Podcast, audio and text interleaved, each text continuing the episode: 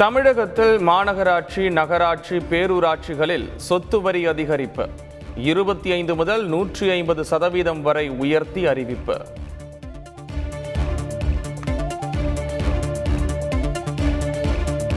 இன்று தெலுங்கு கன்னடம் மராத்தி கொங்கணி வருட பிறப்பு பாரம்பரிய கலாச்சாரத்துடன் களை கட்டும் புத்தாண்டு கொண்டாட்டங்கள்.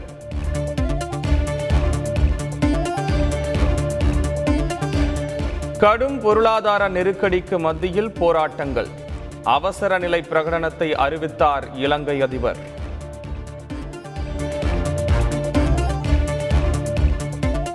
இலங்கையில் ஆண்டுதோறும் கொண்டாடப்படும் வசந்தகால நிகழ்வு நிறுத்தம்.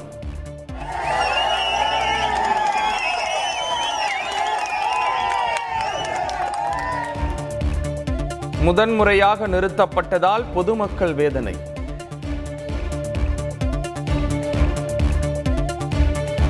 இலங்கை அதிபர் மாளிகை முன் போராட்டம் நடத்திய ஆறு பேர் சிறையில் அடைப்பு.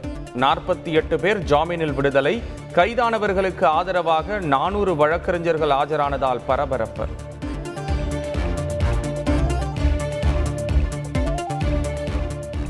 அரசியல்வாதிகளுடன் போலீசார் கள்ளக்கூட்டு. உச்சநீதிமன்ற தலைமை நீதிபதி கடும் எச்சரிக்கை.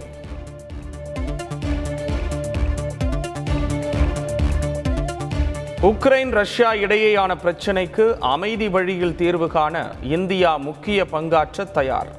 ரஷ்ய வெளியுறவு அமைச்சரிடம் பிரதமர் மோடி உறுதி.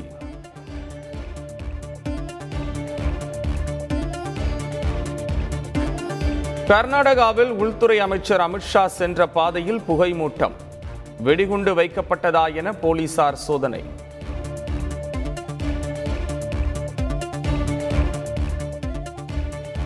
ஓரணியில் நின்று பாஜகவை எதிர்க்க வேண்டும்.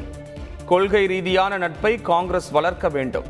தேசிய அளவில் திமுக முக்கிய கட்சியாக திகழ்கிறது என்றும் முதலமைச்சர் ஸ்டாலின் டெல்லியில் பேட்டி.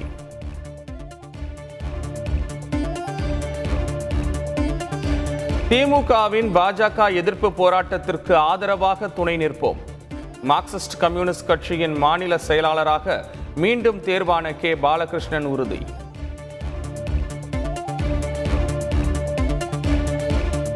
புதிதாக கட்டப்பட்டுள்ள அண்ணா கலைஞர் அறிவாலயம் இன்று திறப்பு. முதலமைச்சர் ஸ்டாலின் திறந்து வைக்கிறார். டெல்லியில் திருவிழா கோலம். இருபதாயிரத்தி எண்ணூற்றி அறுபது கோடி ரூபாய் நிலுவைத் தொகையை உடனடியாக விடுவிக்க வேண்டும். மத்திய நிதியமைச்சர் நிர்மலா சீதாராமனிடம் முதலமைச்சர் ஸ்டாலின் நேரில் வலியுறுத்தல்.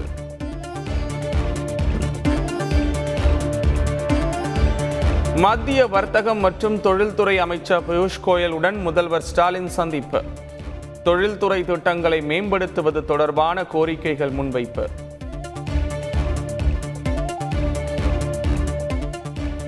டெல்லியை போல் தமிழகத்திலும் நவீன பள்ளிகள் திறக்க நடவடிக்கை எடுக்கப்படும். அரசு பள்ளிகளின் செயல்பாடு குறித்து நேரில் ஆய்வு செய்த முதலமைச்சர் ஸ்டாலின் உறுதி.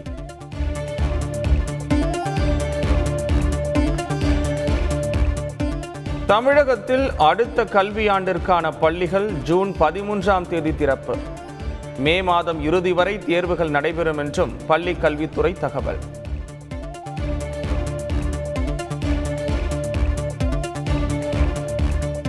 பொதுத் தேர்வை பண்டிகையாக மாணவர்கள் கொண்டாட வேண்டும். அச்சமின்றி தேர்வை எதிர்கொள்ள வேண்டும் என்றும் பிரதமர் மோடி அறிவுரை.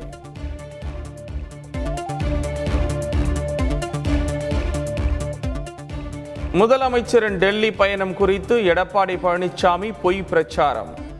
மக்கள் நலனுக்கான கோரிக்கையை பிரதமரிடம் முதல்வர் அளித்துள்ளதாக அமைச்சர் தங்கம் தென்னரசு விளக்கம். மத்திய சுகாதாரத்துறை அமைச்சர் மன்சுக் மாண்ட மாண்டாவியாவுடன் அமைச்சர் மா. சுப்பிரமணியன் சந்திப்பு. தமிழகத்தில் மேம்படுத்துவதற்கான ஆறு கோரிக்கைகள் அடங்கிய மனுவை வழங்கினார்.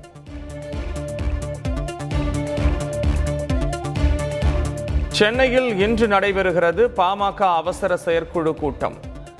வன்னியர் இட ஒதுக்கீடு தொடர்பான அடுத்த கட்ட நடவடிக்கை குறித்து ஆலோசனை.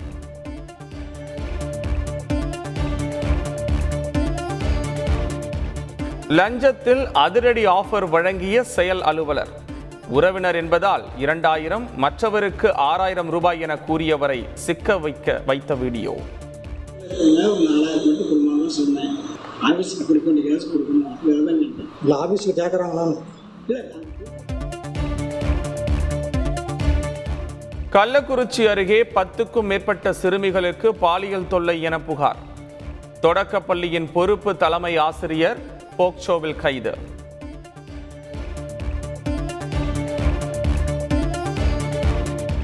பாகிஸ்தான் அரசியல் நெருக்கடி எதிரொலி.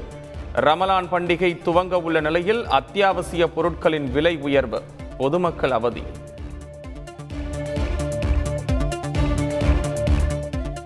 ஐபிஎல் கிரிக்கெட் போட்டியில் வான வேடிக்கை நிகழ்த்திய ரசல். பஞ்சாப் அணியை வீழ்த்தி கொல்கத்தா அபார வெற்றி.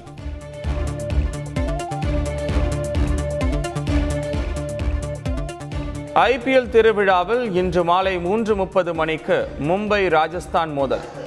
இரவு ஏழு முப்பது மணிக்கு டெல்லியை எதிர்கொள்கிறது குஜராத்.